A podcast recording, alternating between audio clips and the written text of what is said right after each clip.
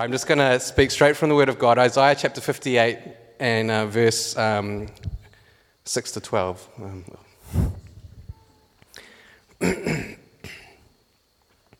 so I'm reading from the New Living Translation. No, this is the kind of fasting I want.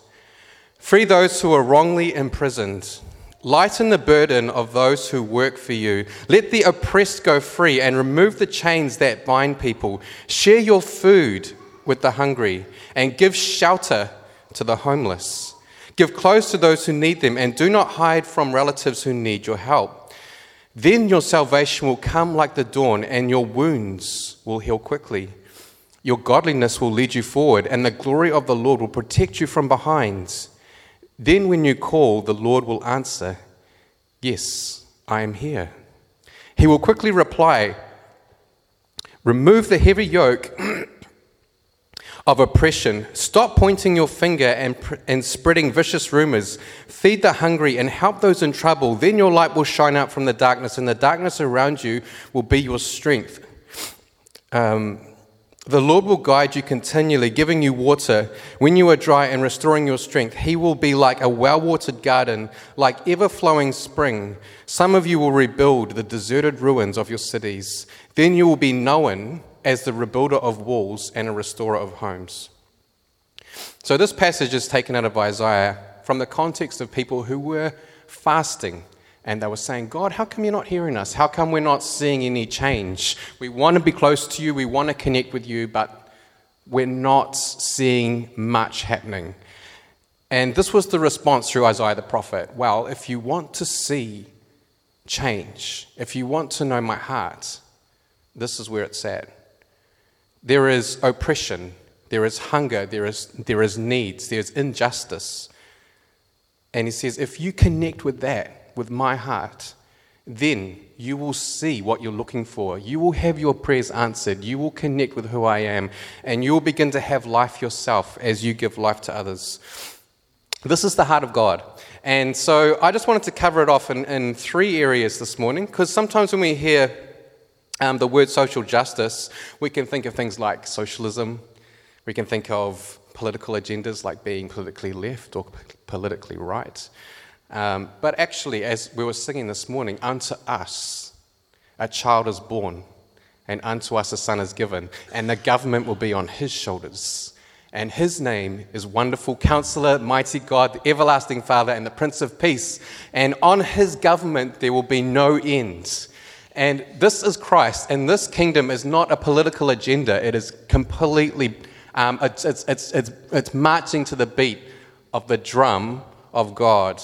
So it's not about aligning ourselves with what man says in terms of political alignments, it's about aligning with the kingdom of God.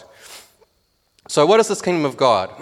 God has this plan to bring wholeness and restoration to the world through the cross and resurrection of Christ enabling the church's body to be agents of his plan of renewal. So I've got these three points uh, Christ, Christ's kingdom, his rule and renewal. That's the first point. Second point, Christ's heart, his mercy and compassion. And number three, Christ's body, and that's our participation. So Christ's kingdom, Christ's heart, Christ's body. We're always central on Christ, yeah? He's our king. It's his kingdom.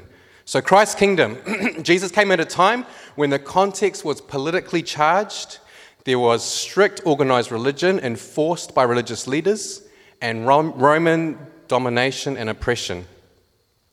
There was um, also racial tension with ethnic groups such as the Jews and the Samaritans, and Jesus comes in the middle and he's bringing heaven's solution.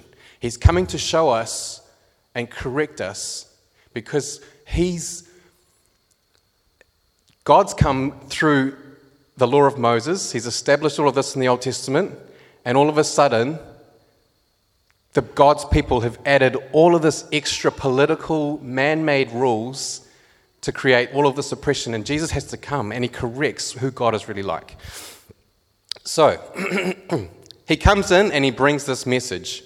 He starts off with John the Baptist, the forerunner, right? Matthew chapter 3, verse 2 Repent of your sins and turn to God, for the kingdom of heaven is near. This kingdom of heaven is a completely new renewal of God on the earth. It is going to come through the cross. Then Jesus preaches the same message Repent of your sins and turn to God, for the kingdom of heaven is near. It's Matthew 4, verse 17. Then in Luke chapter 9, verse 2, he sends out his 12 and he sent them out to tell everyone about the kingdom of God and to heal the sick. Again, this is the message the kingdom of God. Okay, then Jesus sends out the 72. In um, Luke chapter 10, verse 9, heal the sick and tell them the kingdom of God is near you. Okay. Then, after Jesus' resurrection, 40 days, it says here in Acts chapter um, 1 verse 3 During the 40 days after he suffered and died, he appeared to the apostles from time to time, and he proved to them in many ways that he was actually alive, and he talked to them about the kingdom of God. Then the early church started going out with this message. This is from Acts chapter 8, verse 12. Now, the people believed Philip's message of good news concerning what? The kingdom of God and the name of Jesus Christ. As a result, many people were baptized. So, what is this kingdom of God? Is this, this is, is this the same thing that we are to share? Is this, has anything changed from that? When Jesus came, he established, I have come to bring the kingdom of God. He told us to pray what? Our Father who art in heaven, hallowed be your name. Your kingdom come. Your will be done. This is meant to be our daily prayer, pushing forward the kingdom of God. Okay, so what is the kingdom of God? It is Christ's rule and redemption through the cross and resurrection. And most of his teaching was in parables, teaching what the kingdom of God is like. Jesus established what God is like and what the spirit of the law was, and that is to love God and to love our neighbor as ourselves. He told the Pharisees that they tithed right down to their herbs. Okay? Got some mint, grown in a garden of mint. I've got to take 10% of that and give it to God. They did everything. In fact, there was about 630 laws from the laws of Moses, and they added another 1,500 as fence laws around it. They had become so overwhelmed by the system that it became a breeding ground for human pride. he told the Pharisees, You have neglected the weightier matters of the law. What are they? Justice, mercy, and faith. That's Matthew chapter 23, verse 23. So, Christ's purpose and mission, it can be found in the character of God. The Bible says, God is love. His purpose is found in John 3:16, which we probably all know that God so loved the world that he gave his one and only Son, that whoever puts their trust in him will not perish, but have eternal life. He didn't come to the world to condemn the world, but that the world through him might be saved. So, this is Christ's kingdom he came to establish. The kingdom of God is at hand. This glass of water is at hand. I can reach it, I can connect with it, I can hydrate from it. The kingdom of God can seem so far away with so many complex rules and so many things that we have to do that God is going to judge us and we can't get anywhere near God because we feel like He doesn't want to hear from us because we're so ashamed about the things that all the voices and all the things that we've been told. But yet, Jesus comes to say, Repent, the kingdom of heaven is at hand, the time is now, and you can reach out and participate it because it's right at hand. And He says, And I'm telling you to go out and tell others that the kingdom of heaven is at hand. It's for you to reach out and grab. It's not far away. So, what is this kingdom? It is connected to the heart of Christ. The heart of Christ. This is my second point. So, when Jesus looked out at the crowds, he had compassion on them because he saw they were confused and helpless like sheep without a shepherd. He said this I am the good shepherd, and the good shepherd sacrifices his life for the sheep.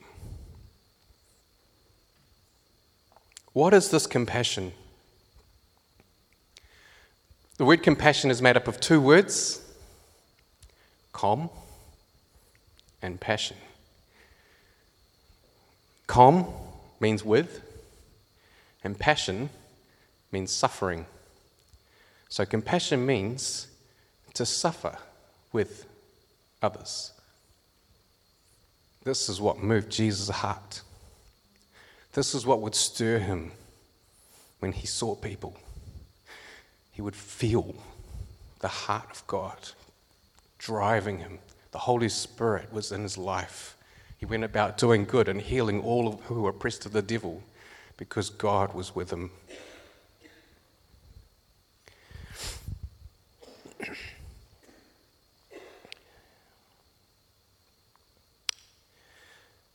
So, to have compassion is more than empathy, it's an action to help relieve someone's suffering, as we see in the parable of the Good Samaritan. It was the despised Samaritan that poured in the oil and wine, put him on his own donkey, and used his own money to take care of his Jewish rival. The Pharisees thought they could be close to God by meticulous law keeping, fasting, tithing, but they were not in touch with the why of the law. This is what Romans says, or Paul says, I said through Romans chapter 13. It says, Owe nothing to anyone except your obligation to love one another. This is the spirit of the law. If you love your neighbor, you, ref- you fulfill the requirements of the law. For the commandments say you must not commit adultery, you must not murder, you must not steal, you must not covet. These and other such commandments are summed up in this one commandment love your neighbor as yourself. So love does no wrong to others. So love fulfills the requirements of God's law. That's in Romans 13, verse 8 to 10. If love is not the motivation, then our religion becomes that breeding ground for pride. We know we have passed from death to life because we love one another.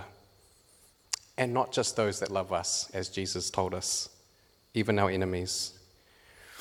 So God is full of compassion, and that means He feels our sufferings. He saw the groaning of the Israelites when they were in bondage. He feels our pain. He sent Moses as a deliverer, but ultimately, He sends Jesus as our deliverer to connect with our suffering. He saw it in a community called Nineveh. He saw 120,000 people living in spiritual darkness, and he said, Should I not have compassion on them? And I believe, myself personally, there is no pain in our communities he doesn't feel right now. It doesn't matter what the cause of that pain is our sin or someone else's, Jesus still feels our pain and he's motivated by compassion. He's the same yesterday, today, and forever. He's still touched with our pain. Paul says this.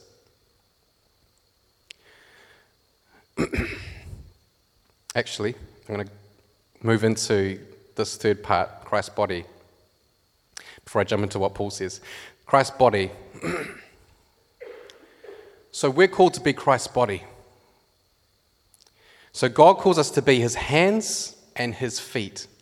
To be his hands and his feet, we need to be connected to his heart. How? God calls us to be his children, to be conformed to the image of his son. Essentially, God calls us to be children of God, to become like Christ, to carry that love. How does that happen? He places His Holy Spirit inside us when we believe. He says this But to all who believed Him and accepted Him, He gave the right to become children of God. If we believe in the sacrifice of Jesus Christ for our sin, it says here, this is the authority of God, that all who believed and accepted Him, He gave the right to become a child of God. You have rights as a child of God, and those rights are extensive and an inheritance as well. So he's called us to be children of God, to become like Christ, to be his hands and feet connected to his heart. And this is not about physical union from human passional plan. It is a birth that comes from God, being born again. And Paul, this is what Paul says. He says this that Christ may dwell in your hearts through faith, that you, being rooted and grounded in love, may be able to comprehend with all the saints, or have power to comprehend or understand with all the saints the width, the length, the depth, and height to know the love of Christ, which passes knowledge, that you may be filled with all the fullness of God. And then it goes on to say, Now to him who is able to do exceedingly abundantly above all that you can ask or think, according to the power that works in you, to him be glory in the church forever. So, Paul's whole focus was that you may have power to understand how high, how wide, how deep, how long is the love of Christ, which is beyond our human understanding, so that you may have the capacity to be filled with what? Some of God? No, all the fullness of God so that you are able to do exceedingly abundantly above what you can ask or think, according to the power that works in you, so that God can be glorified through His church. So we're connecting with the love of God, the heart of Jesus, being His hands and feet, feeling His heart, feeling His people's pain, being called into the suffering of Christ. Sometimes we like to be comfortable and receive the blessings from God. God, I like you know, we want blessings. The Bible talks a lot about blessings. But God also wants to share his heart. He wants us to become his children. And he disciplines us and he grows us. And he calls us into works that he's preordained before he even created the world. Ephesians chapter 2, verse 10. So I have some examples of different people that have inspired me as I was um, felt the call of God on my life when I was in my early 20s. And I would read some stories, biographies of different people that God has used, and think, man, what, what the heck motivated these people to do what they did? And I look at Jesus and I, what motivated him when he said, I did not come to be served, but to serve and to give my life as a ransom for many. What motivated him to give out so much constantly to the point of shame and humiliation on a cross? I read about a guy called C.T. Studd. he was born into a wealthy family in England. He also represented his country as a cricket player. He was a silver silver spoon kind of kid. He had everything handed to him fame and fortune. But then there was a time when he was confronted with the love of Jesus. He wrote this I got down on my knees and I did say thank you to God. And right then and there, joy and peace came into my soul. I knew then what it was to be born again. And the Bible, which had been so dry before, became everything. He became a missionary to China and he gave away his inheritance of 29,000 pounds. This is in the time around about 1900. so I did a bit of calculation with 4% inflation over all those years. Since that time, in today's money, that would be 3,654 pounds, which is in New Zealand money, 7,172,000, uh, sorry, 7,172 and 210. So, that is a lot of money to just give away, yeah? But his heart was so overwhelmed by the call of God on his life that he gave that to the kingdom of God and he wrote this poem. You might have heard it before. Only one life will soon be past, and only what's done for Christ will last. Um, another person, William Wilberforce, many of you may know of him.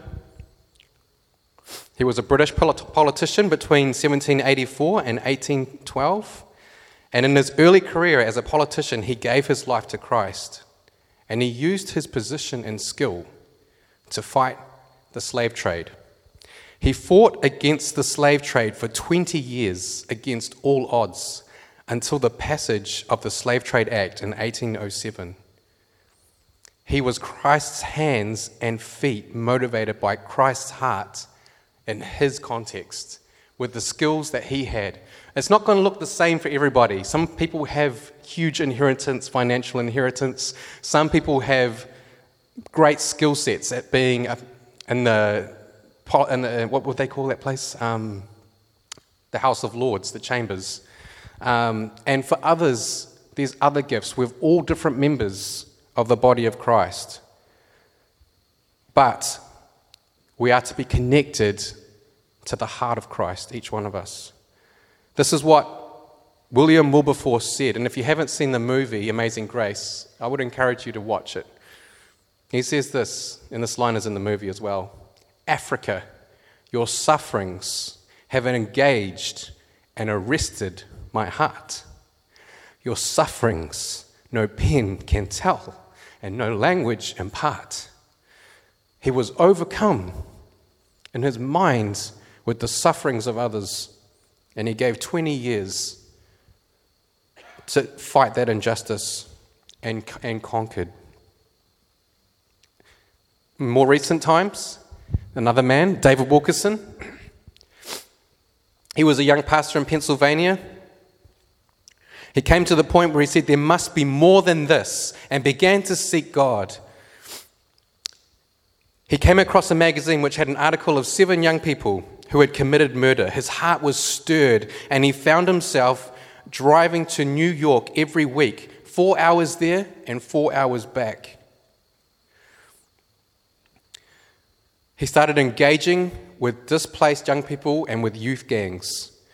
He found the love of God transform one of the hardest gang leaders, a man by the name of Nicky Cruz. Um, well, I can just gloss over saying this in a real short summary, but when you read the books like The Cross and the Switchblade, which, by the way, has had 50 million sales, um, you see the blood, the sweat, the tears. Um, in fact, I was listening to his son talk recently, Gary Wilkerson, and he was talking about it's really easy to just kind of talk about it, and even in the book, but he says you do not, you cannot capture the sweat equity that went into what he did. the heart of Christ. He set up a youth rehabilitation center where many young people came off drugs through the baptism of the Holy Spirit. And he spoke about weeping on the streets, feeling God's pain. These are people touching the heart of Christ that motivated him, Jesus, to go to the cross all the way. And agony, he was in Gethsemane emotionally stressed carrying this burden for you and I. Jackie Pullinger, another person, another great book called Chasing the Dragon. As a young 20 year old, she left England to live in the walled city of Kowloon in Hong Kong. It was a place with no sanitary, um, sanitation, ruled by triads and gangs, and full of opium dens. She was someone Jesus, who, sorry, she said to someone when she got there, Yesu aini, Jesus loves you. She realized that she had to be Jesus for them to understand that love. We can't just say, Jesus loves you, and then go back to our warm homes. Yeah? They need to see what is Jesus' love. We are his hands and feet connected to his heart. She discovered the baptism of the Holy Spirit, which is essentially being immersed in the love of God. And she, and she also saw drug addicts freed from addiction, pain free, and drug lords converted. An incredible story of tenacity and motivation from the heart of Jesus. So, reading these stories as a young man, I was very inspired. And um, God, what have you got for me? What's my place? What, where, what, what do I do? I was the piano player at church. And um, thank you. How'd you know? Prophetic.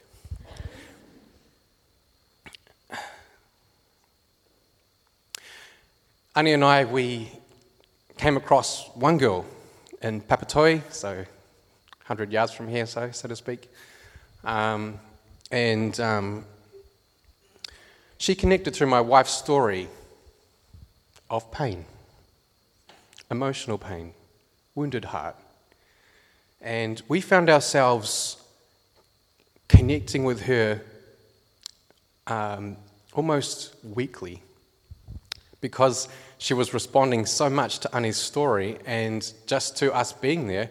And so we began to get to know her family um, and you know her brother, and they were all staying in this house in Kenderdine Ave, and um, they welcomed us in. And so we started going every week visiting, and we saw the effects.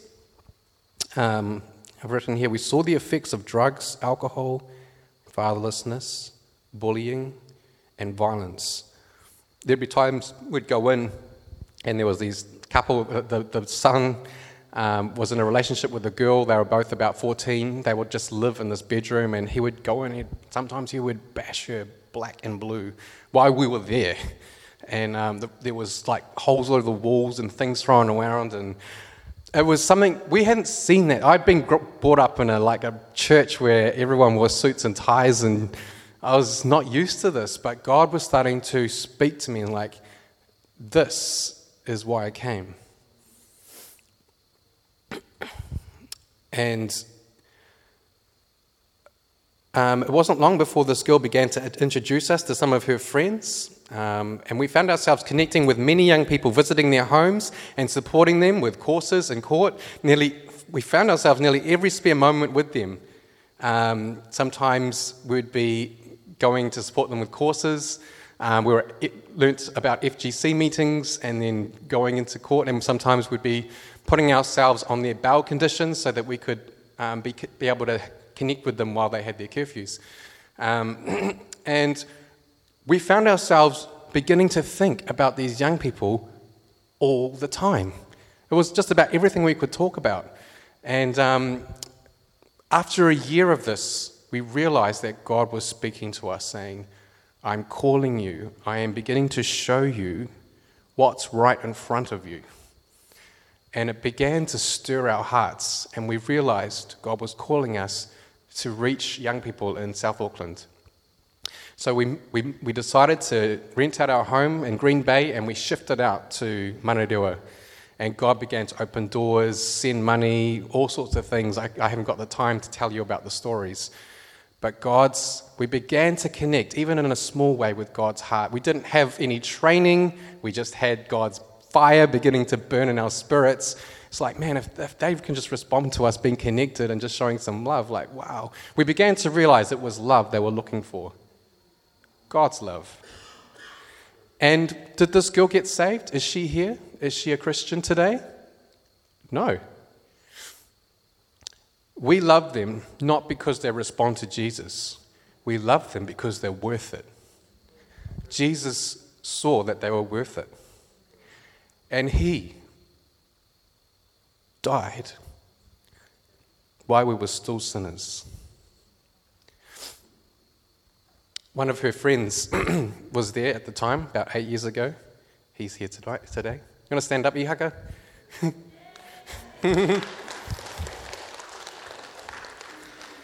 And um, he's, he's got an amazing story, and he was one of the friends that she introduced us to. And um, he's had many encounters with Christ. And I remember texting him saying, and you know, this is about four or five years back, I said, You know, God loves you. And he goes, Yeah, I know. I can feel him. You know, the Holy Spirit is at work. We, it's not our work. We are his hands and feet, but his spirit is with us. It is his work, and we are his hands and feet connected to the heart of Christ. So, um, this is the summary. God's mission is the redemption of people through the cross and resurrection of Jesus Christ and his kingdom. We do this by becoming children of God and allowing the Holy Spirit to fill us with his love. God calls us to participate in the release of his kingdom on earth. Every act of obedience is an act of faith that releases the kingdom of heaven on earth. You know, when I pray for people um, in the community, I just say, I just release the kingdom of heaven onto you. In Jesus' name. That's often in my prayer. This is what Jesus taught us to do. Tell them the kingdom of heaven is at hand. I have the authority to do that because I'm a child of God, not because I'm a pastor. God calls us to participate in the release of his kingdom on earth. We become his hands and feet, motivated by the heart of Christ. It is, it is his love that compels us. So I'm just going to finish with this verse, these verses in Matthew chapter 5, verse 13 to 16, and hopefully, hopefully this can summarize the Salt and Light series. Your lives are like salt among the people. If, but if you, like salt, become bland, how will your saltiness be restored? Flavorless salt is good for nothing and will be thrown out and trampled on by others. Your lives light up the world. Let others see your light from a distance. For how can you hide a city that stands on a hilltop? And who would light a lamp and then hide it in an obscure place? Instead, it's placed where everyone in the house can benefit from its light. So don't hide your light. Let it shine brightly before others so that the commendable things that you do will shine as light upon them, and then they will give their praise to the Father in heaven. Amen.